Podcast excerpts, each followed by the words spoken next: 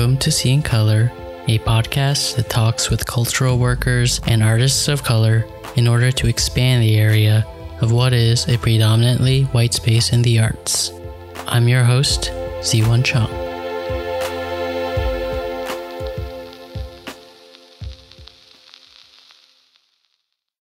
Hey everyone, I hope you're doing well. I have had a lot of things on my mind lately, uh, namely the future of this podcast, but also the futures of the myriad of other responsibilities in my life.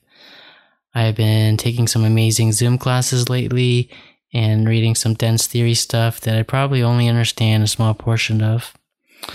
In other news, China did open up its visa process to Europe and parts of Asia.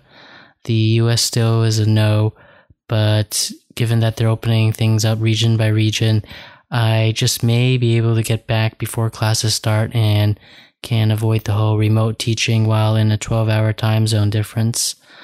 Of course, it's hard to predict the future right now for everyone, and I'm still just grateful I even have a job. So I'll keep you all posted about that. For today, I have the wonderful Emily Liu, a poet I met in Vermont last January. Emily was born in Nanjing, China before she and her family moved to Canada. Emily got her Bachelor's of Science at the University of Toronto and her MD at Queen's University. She is currently finishing up her residency training in psychiatry while she continues to write poetry. This tension of being both a psychiatrist and a poet is one we talk about in our discussion, along with Emily's thoughts on translations, her experiences growing up in Canada, and finding confidence in the unknown.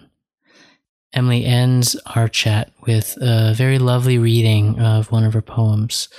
So hopefully you can stick to the end and hear her read it out loud. As always, stay safe and healthy and I hope you enjoy this. Uh, so right now I'm talking with Emily Liu, and we are on our last day here in this residency, and people are packing up. And I met Emily sort of later, like she came for the two week period. I was here for the four week period, so she came the second week, and but yeah, I was eventually able to like chat with Emily for a bit, and I'm really excited to talk with her. Thank you for coming. Thank you for having me. Yeah, so do you want to talk a bit about your background, where you came from? You had a long and winding journey, I think, right? To Vermont? Yeah. sure. I think you're asking me two questions. Maybe like how I got to Vermont and then like the where I came from, which I think for most diaspora people is quite loaded. So I'll try to answer the first one first. So I was born in Nanjing. It's in city kind of on the coast, close to Shanghai. Yeah. And I haven't uh, been there yet. Maybe one day. I will. I want to. Okay, okay. I was in Shanghai already, and people were like, "You should go to check out Nanjing." We should yeah. talk. Yeah. So I was born there. Then my mom was kind of like the breadwinner of my, my family, so she like went when she was younger than me now she came by herself to do post postgraduate studies she was a breadwinner what did she do uh, she was uh, like she's a doctor okay so she came to do her postgraduate studies at the university of toronto by herself and uh, i don't think i don't understand exactly what was going on through her mind at that time but i don't think she had she came with the intention of wanting to stay but i don't I think things felt okay enough so then i think a year later my dad immigrated and then a year after that i came so you're already born? I was already born. I was seven. Seven. When I came to Toronto. And how many years was your mom in Toronto before? You Uh, maybe like two years. Oh wow! So, yeah. Was that stressful? Do you remember? Yes, I remember.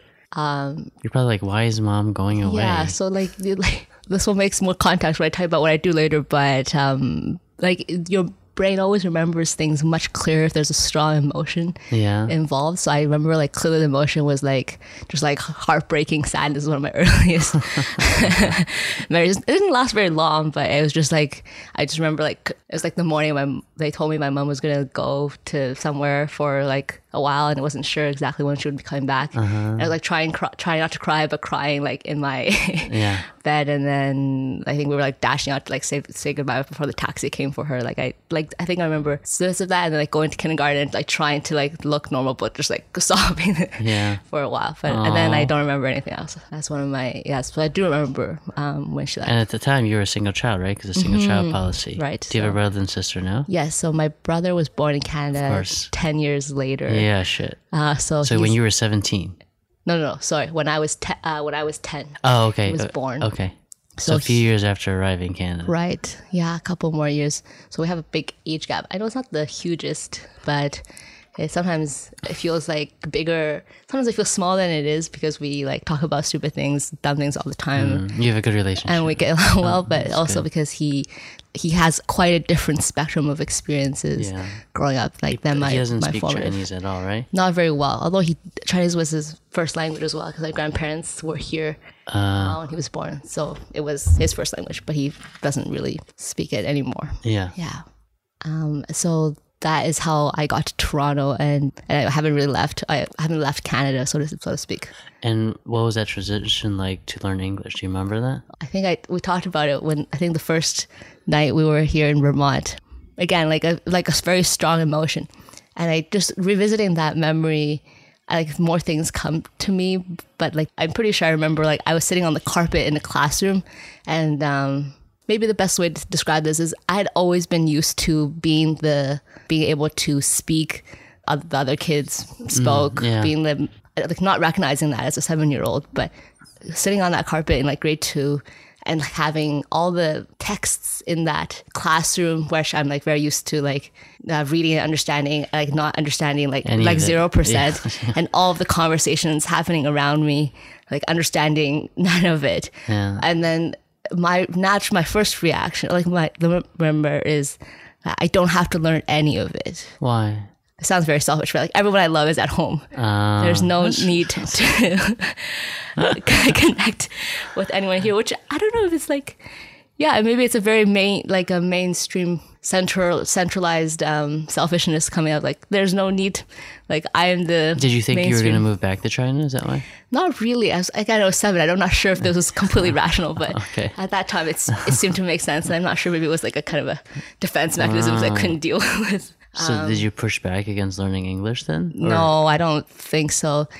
I probably wouldn't have been able to say this or vocalize the rationale for it as well back then. But thinking back, what I probably observed was that like the this is probably related to like poetry later too, is that like being able to move through North American spaces, white spaces, like neither my parents nor me could do that at that point with without English Yeah. um, like as a kind of a fluency. So I think at some point, like I either like unconsciously recognize this, as being like the only child and like the first child, like of a uh, like an Immigrant, immigrant family, yeah. just being like, probably feeling like a lot of pressure to excel and to just be good at everything yeah. and then lu- being i guess lucky or privileged enough to have like the try to f- meet those really unrealistic expectations of like adapting immediately learning immediately Yeah. but the next the next memory i have uh, like related to language is like just me like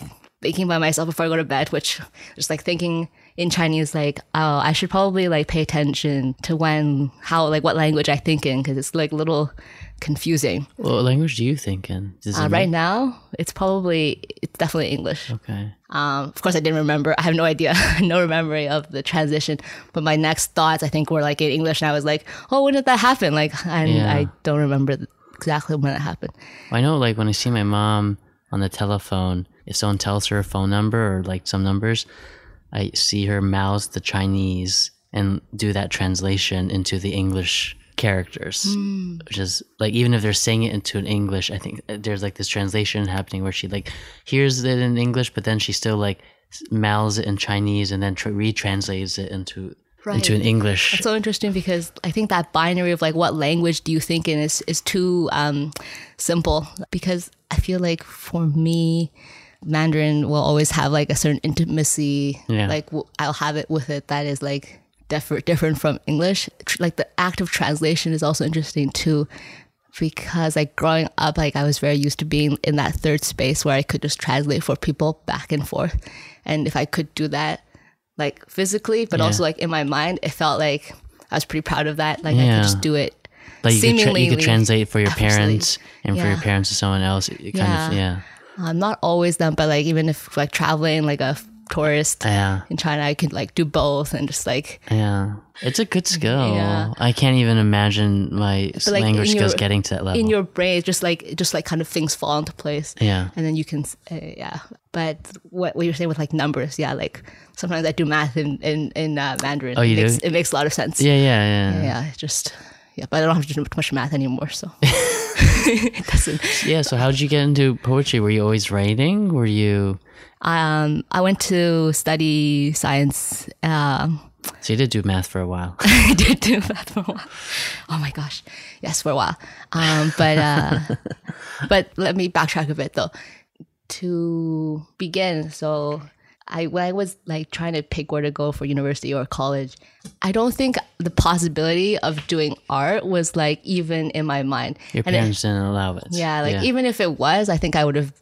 Like I would have like had to like be struck by lightning, but like you know, Yeah, it wasn't I, I- practical. I, couldn't even yeah, im- yeah. like vocalize or imagine it because that's so I, I already like eliminated it for myself, but not to like easily like antagonize or like say like blame anyone for that kind of decision. I think like the the immigrant diasporic push is always for your children to like go into yeah. illustrious. Well, I mean, I mean. I mean, technically, the parents upended their entire lives and restarted Mm-hmm. Which is their lives yeah, for for multi- for their kid, and so yeah, there's definitely like, and they did that for a better life, Right. Usually for the kid, intergenerationally like it, now that i can look back on it like i don't think it's fair to say that you to any like immigrant child adolescent growing up that you just because someone else did this for you mm, like that Yeah. you are compelled to repay this with anything more than like you know being happy and healthy and growing every up immigrant parent is gonna like, yeah but like i was like i don't know like i'm just trying to think about my, my mindset at the time i was quite risk averse and i didn't like saying no to people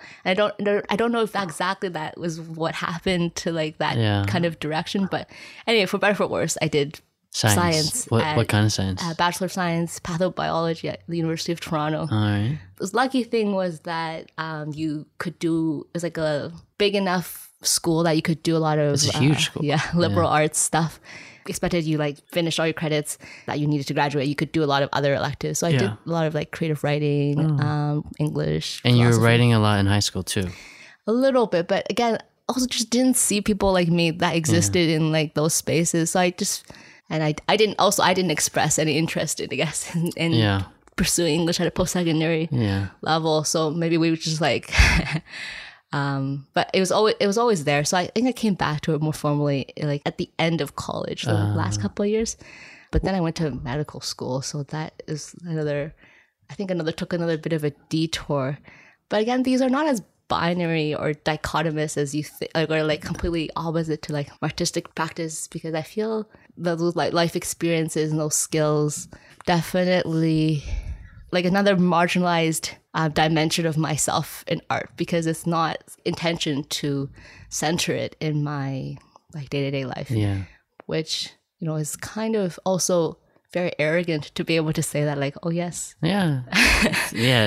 especially for for any of the arts to to say that. Yeah, I'm a poet. I'm an artist. I'm a, uh, or, or, like I don't mean like that I mean like to be privileged enough to be like I I didn't see that it was possible for me to be an artist Hmm. um but to be privileged enough to say like but like I wouldn't die I'll still get paid I guess doing some other job but oh yeah, yeah. You mean like you're you're mean. still you're, yeah you're still Yeah. you still have a job.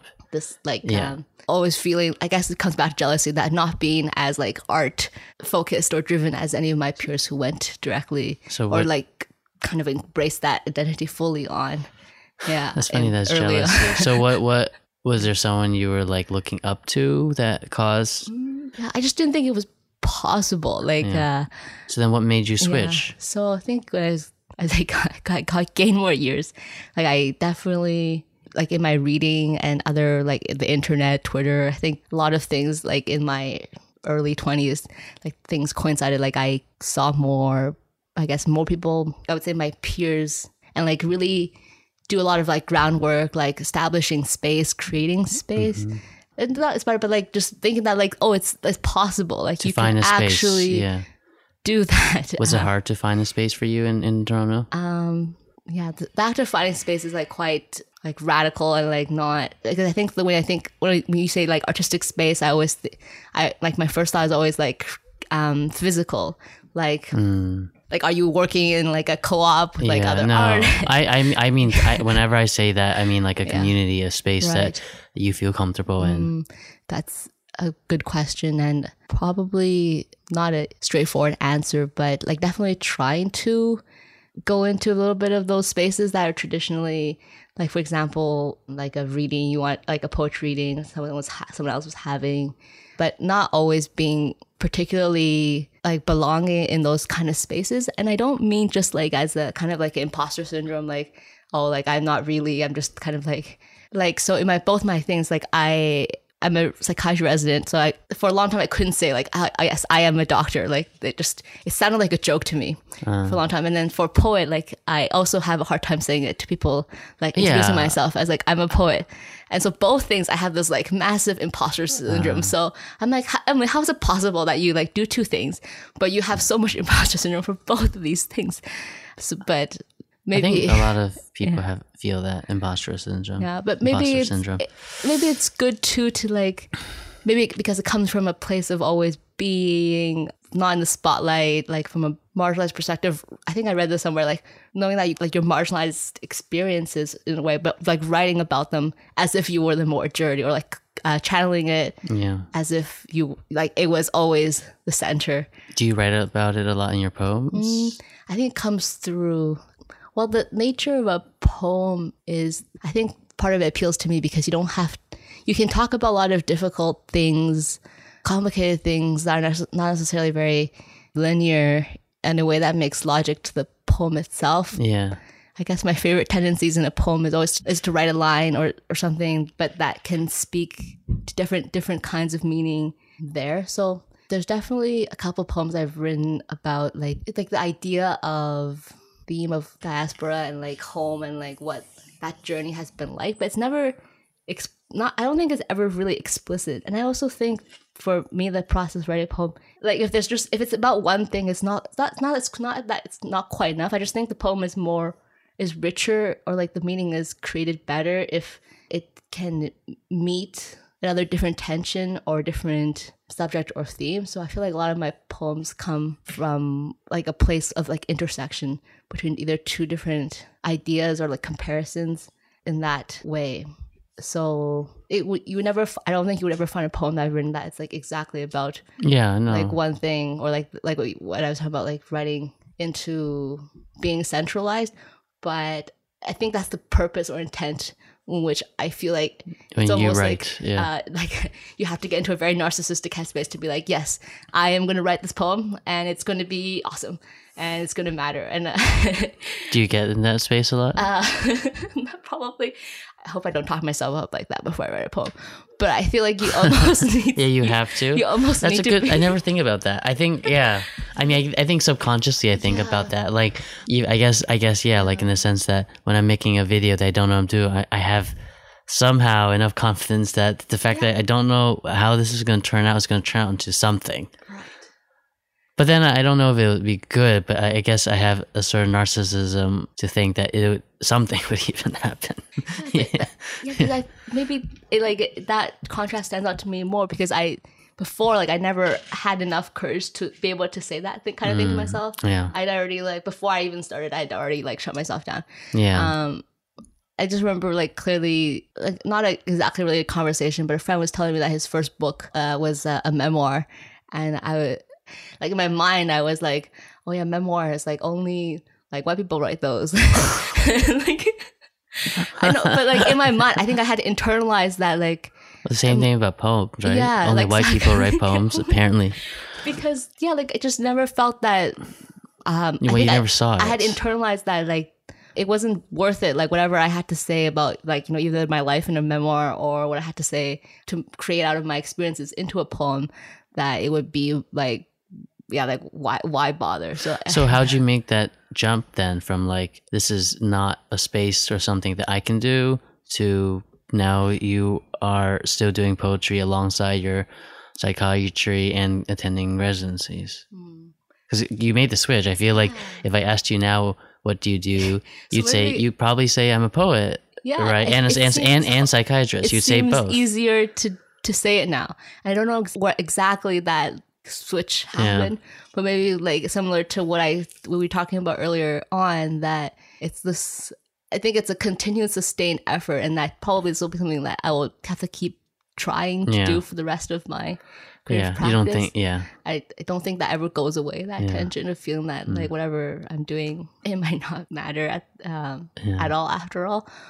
But I think it's something that you can practice if you if that like intention is there, and maybe it just it just came. It took me this long to come back to it and to really be s- serious with myself about it. And like at the end of the day, like if you're not serious about your own art, then who else will take you? yeah. I always say that. Yeah. Um, How? What is your process like when you're writing a poem?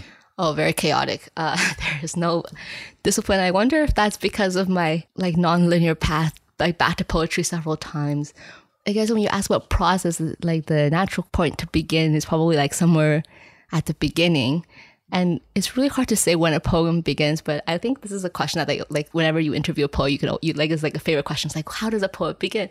And I, I love reading the different poets' answers of these questions, these versions, whenever they come out, because it's always like a little bit different, but always Also, like, I know it's a hard question because if someone asks me how do I begin an artwork, Yeah, like what does the intent like does the intention begin first or does it um is it begin somewhere else? or is it a conversation that you have with someone? It's hard to tell. It's hard, but I think when I it's probably easier to say like when you kind of know where like a poem is probably going could Yeah. probably if you talk in terms of probability like poem is probably could exist here is like when I think that I find a tension that I find is interesting for me to explore. Hmm. So I guess trying to think back to the the poems I was writing here in Vermont.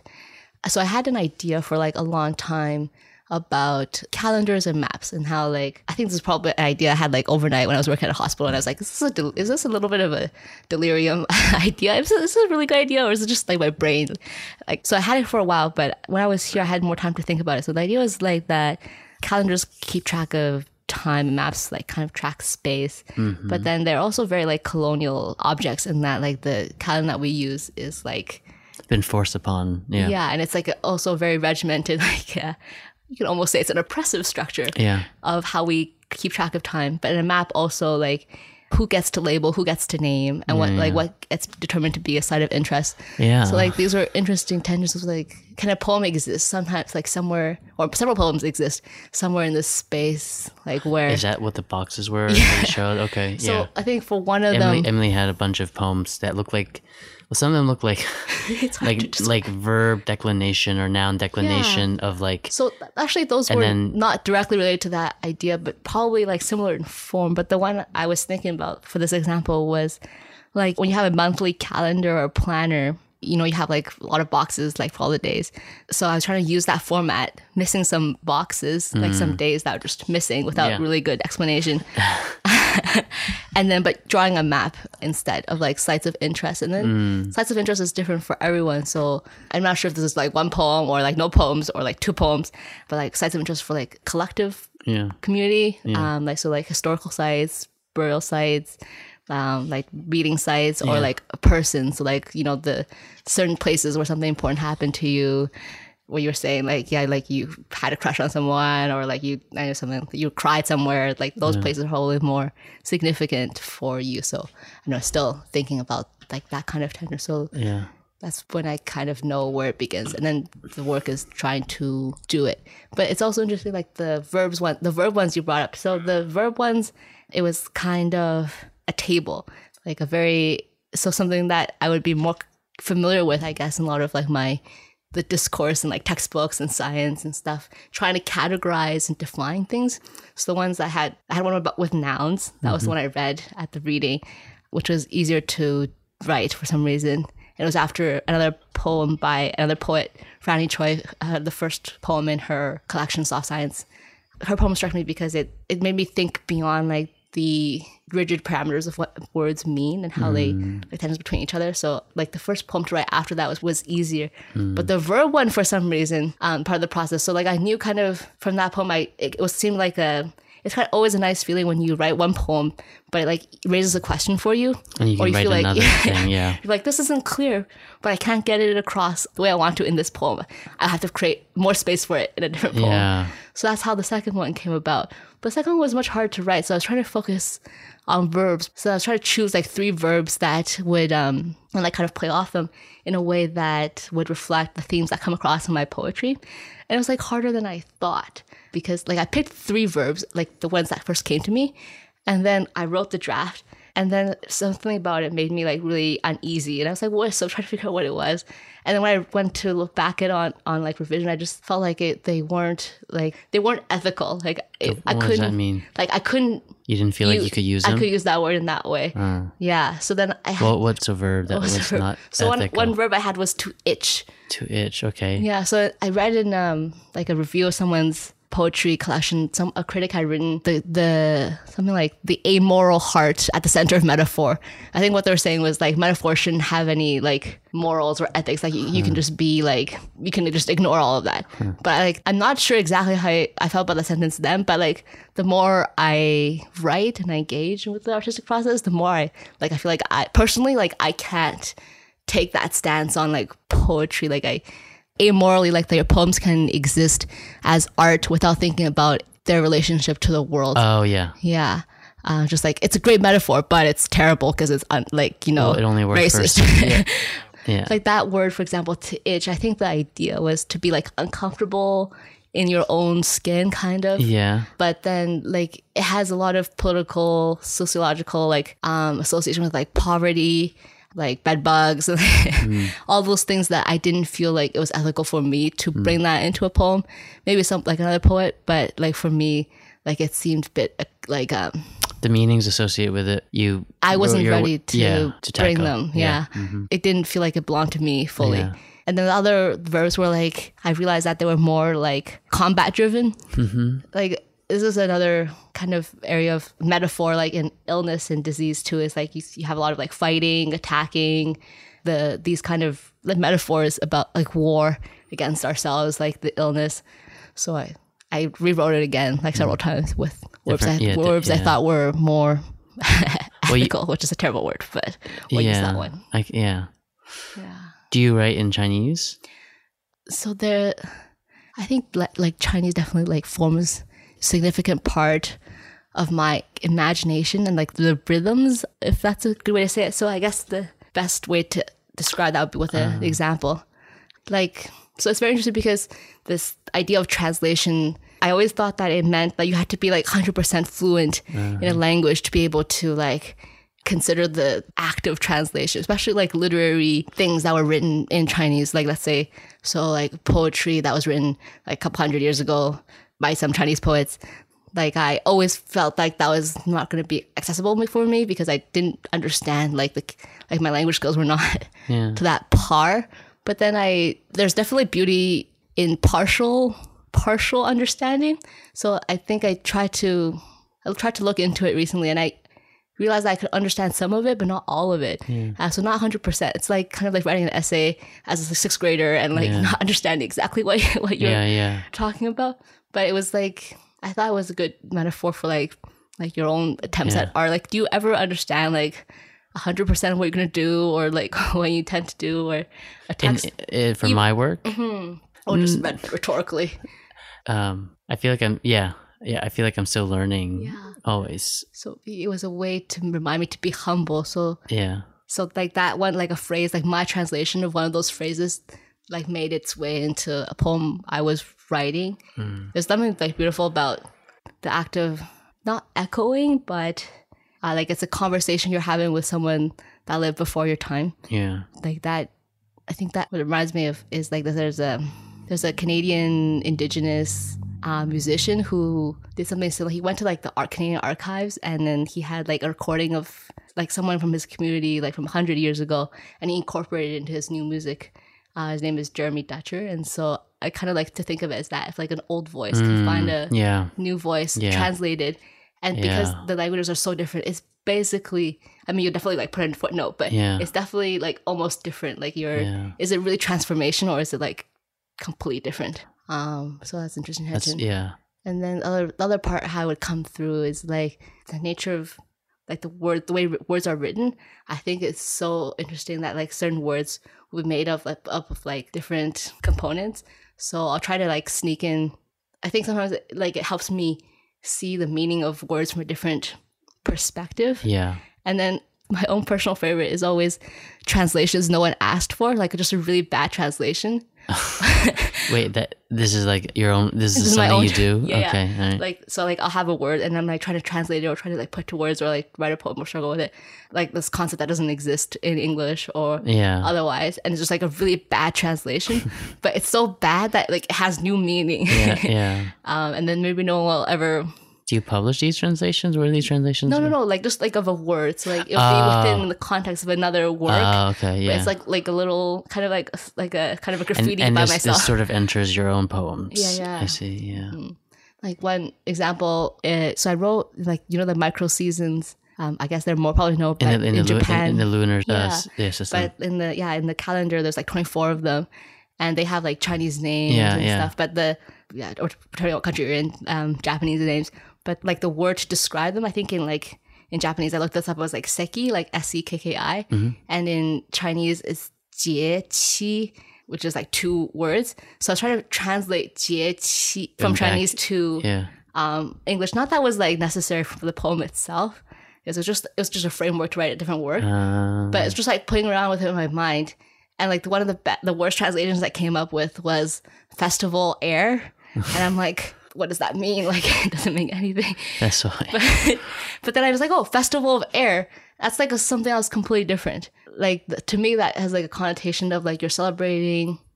Life, Yeah, like right? Oxygen, life. Sure. Well, that's interesting. I didn't think of that. My first thought was like celebrating like Oh. something that's like not a very. It's very light. It's not Oh. very a very heavy Mm, substance. So it kind of reminds me of like the rhetoric that we have to deal with. It's like you know a bunch of hot air. mm, And it's also very flammable. So like it's kind of you have all these negative associations. sorry. no, it's fine. you can that like it's just like ready to burst into flame. yeah, But yeah. it, um, but it's festival implying that there's something Mm-hmm. like inherently that you need to celebrate about. So I just like had a lot of interesting meaning for me. And then it like made me think about another, Uh, that's another interesting. They use translate. They use translations as a jumping off. point. yeah. Yeah. Hmm, I like. I think that's really a beautiful idea. Yeah. How have your poems been received in Toronto? What is the poetry scene like in Toronto? So that's a complicated question. So, so my most recent return to writing poetry again, I don't think it happened in Toronto.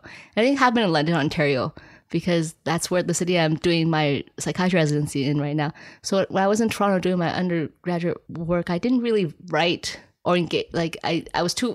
this sounds terrible, but I was too focused on trying to get into medical school. I no, don't no, think. no, I- no, I- It's hard to get in medical school. It's, it's, I, but I, uh, yeah, I just didn't feel like I had any breathing room. So it was probably within the, the last, yeah, the, like 20, like in medical school, I wrote a couple poems, but again, they were in Kingston. I never read them publicly in Kingston. It was just like, I, I guess the nature of like the hermit in the 20, the 21st century.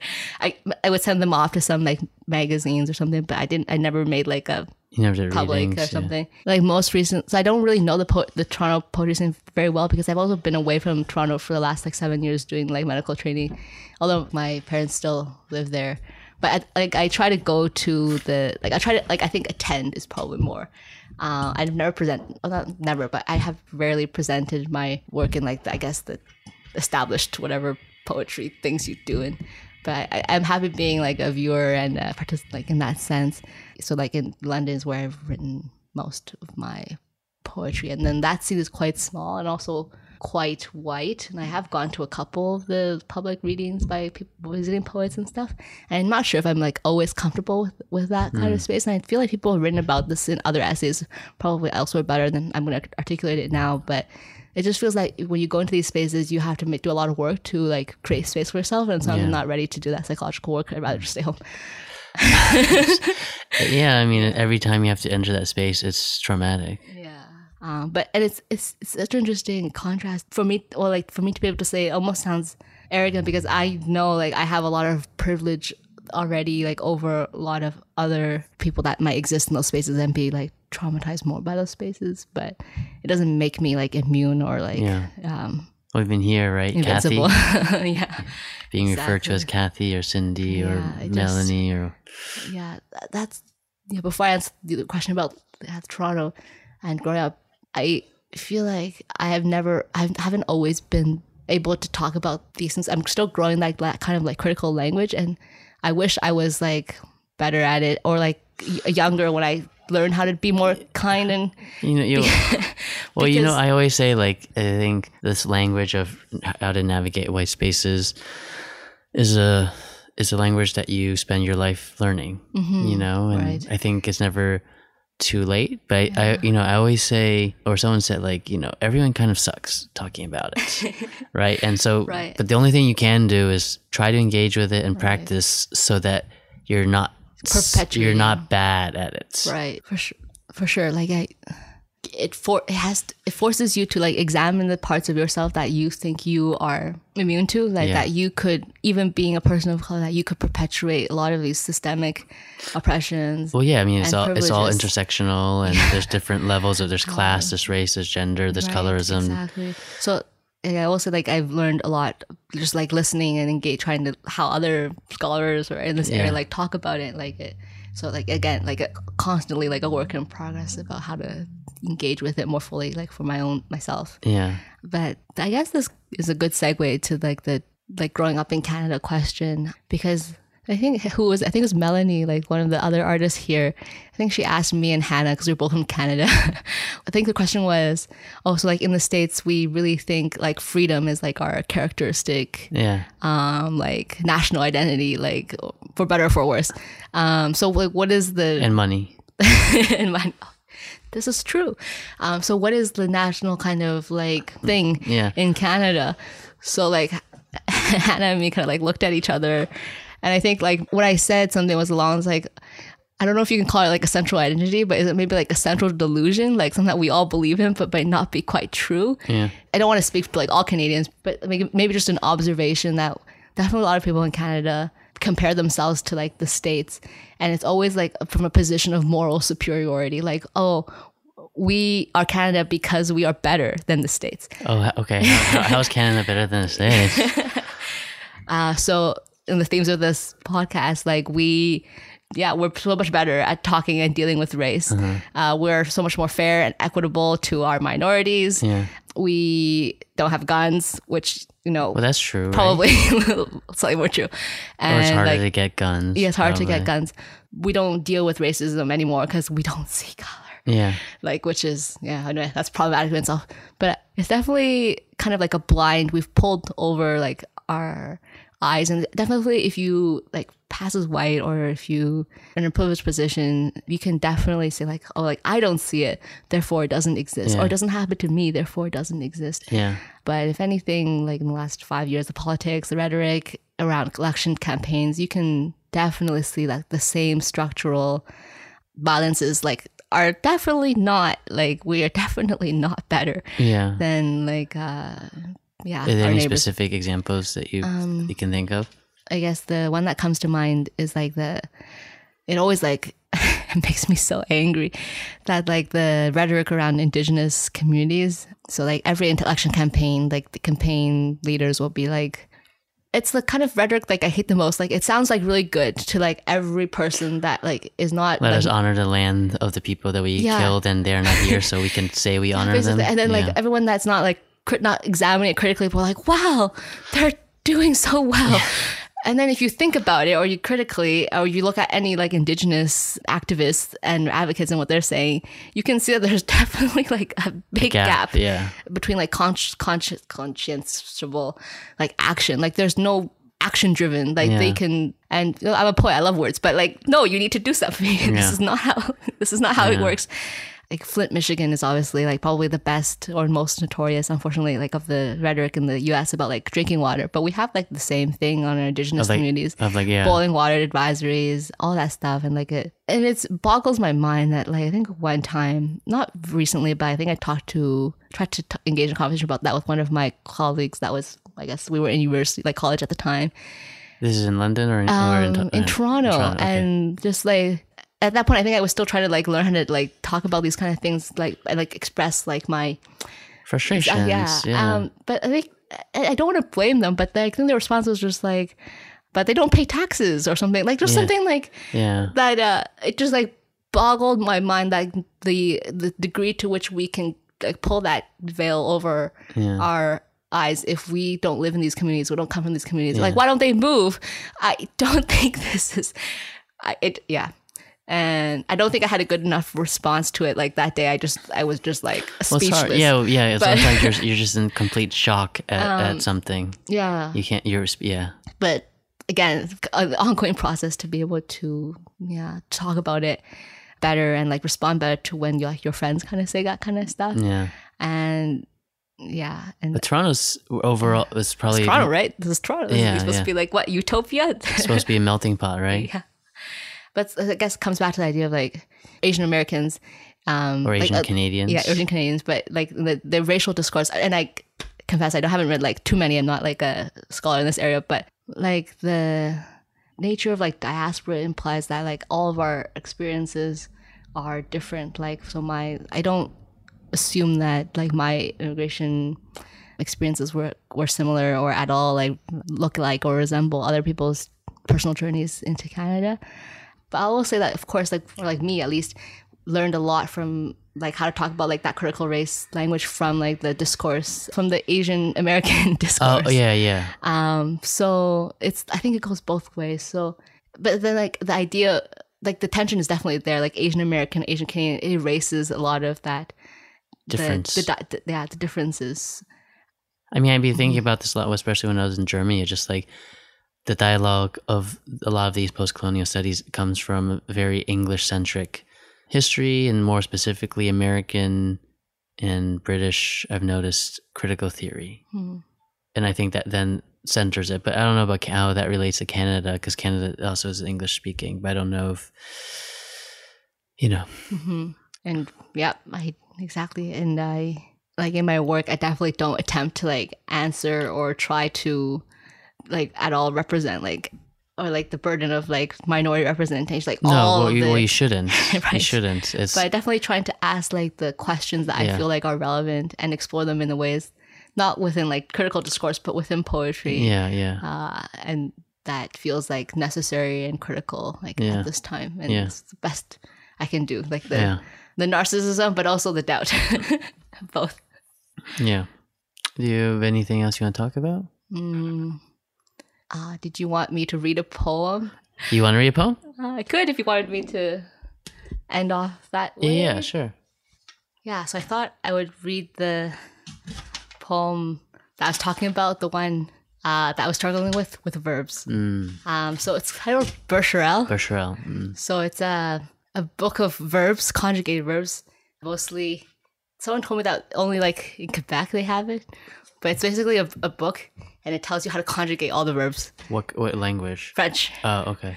yeah, in Quebec. Um, Do you so speak French? I, I learned a lot of it when I was like in the Canadian public school system. Okay. Yeah. So it's called Bescherelle. To be. Present. I am. You are. Past. They knew. Future. We will remember. Conditional. In some cases, to refuse metaphor is nothing lesser. Modified by barely. Used by poets, estuaries, shorelines, teenage Hamlet. to swell.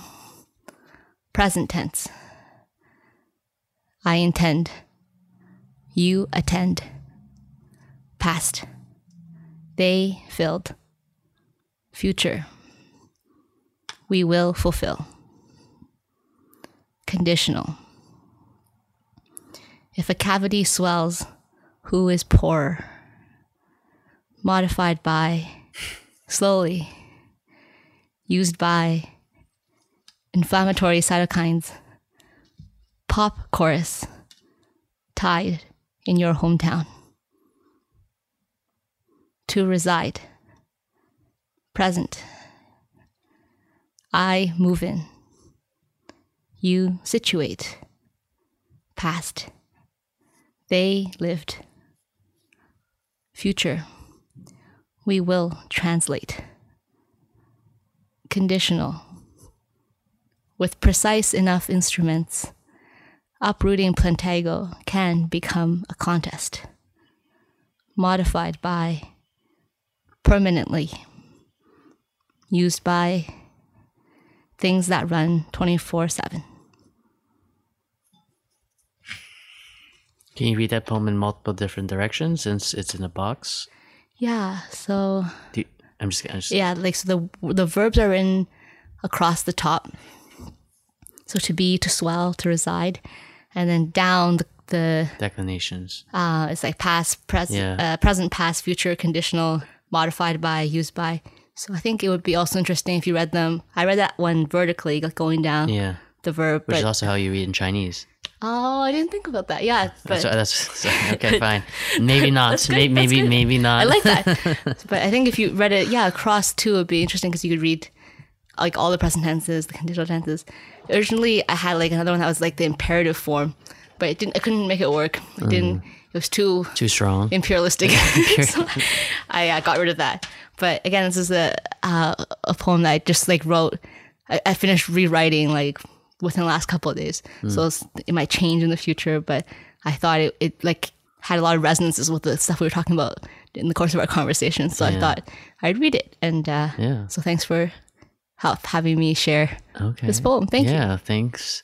If you were to get, would you be interested in t- getting into teaching for poetry or being full time, or do you always see it living coexisting with your psychiatry practice? That's um, I think that's that's like a question that's come up in my mind a, a couple times. Um, but again, like this question is so loaded for me because so on the one hand, I have to say like it would be so interesting to like be able to teach poetry or to think about it. Like I guess in the ideal world, like from also like a sort of a biomedical background as well, I think that'd be interesting. At least for me, it'd be interesting to teach poetry from that perspective. But on the other hand, I don't know if this is the crippling self doubt talking about like Emily, you don't even have any like formal like degrees in this poetry. Like you can't just like like people actually like you know learn this at school. Like you can't just make this shit up. like that part of me is Yeah. the self doubt. Um, but then th- to answer the other part of the question is like it always has.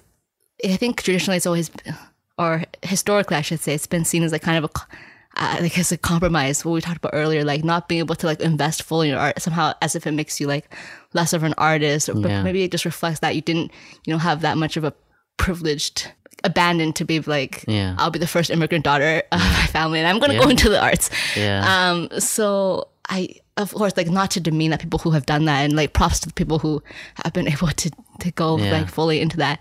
But such a privilege to be able to be, also to be able to practice medicine, to Yeah. do psychiatry. Not to say that's like always wonderful and like stress free or anything like that. But I wish there were more intersectional spaces between these two parts. so maybe like who who knows? We'll we'll see. Yeah. But definitely not out of the question. I definitely, if anything, from these last two weeks, I want to be able to like Devote more time. dream a bit more aggressively. Yeah. Is the way talk about it. Yeah. Do you want to do any plugs? Nope, I don't have a website. Um, You have Twitter. I have a Twitter. Yeah. What's your Twitter account? Uh, so the, the Twitter handle is at YY Emily Lou. What's uh, YY? YY is Your Chinese name? another name. Yeah, so it's my Chinese name. So it's a very funny story. So my Chinese name is Yue Yang. Uh-huh. Uh, so the first initials are Y and Y. So you know how other cool poets or uh, Asian Canadians, Asian Americans, they always like, other sorry, their English name and then like two like their Chinese their initials. characters? so like it doesn't work for me because it'd be like Emily. I think that's cool. uh, so Actually, I think that'd be. I think you should just take off your last name and just be like Emily Y Y. it'd be like Emily. Yeah. yeah, yeah. I think that should be your pen name. Okay. Emily. I'll think about that represents my image. But I'll consider it. Yeah, I have a chapbook out, Baseline Press. That's it. But again, like poets, like not asking for a lot of, you know, it's not very dramatic or websites, and they don't. It's not like an industry or anything. So, but Yeah, always happy to share poetry and hear others' poetry. Yeah. Cool. All right. Is there anything else? No, thanks so much for having me. Oh, thanks so much for talking, Emily. I'm really happy that we chatted. Yeah, that was a good interview. Thanks. All right. Bye.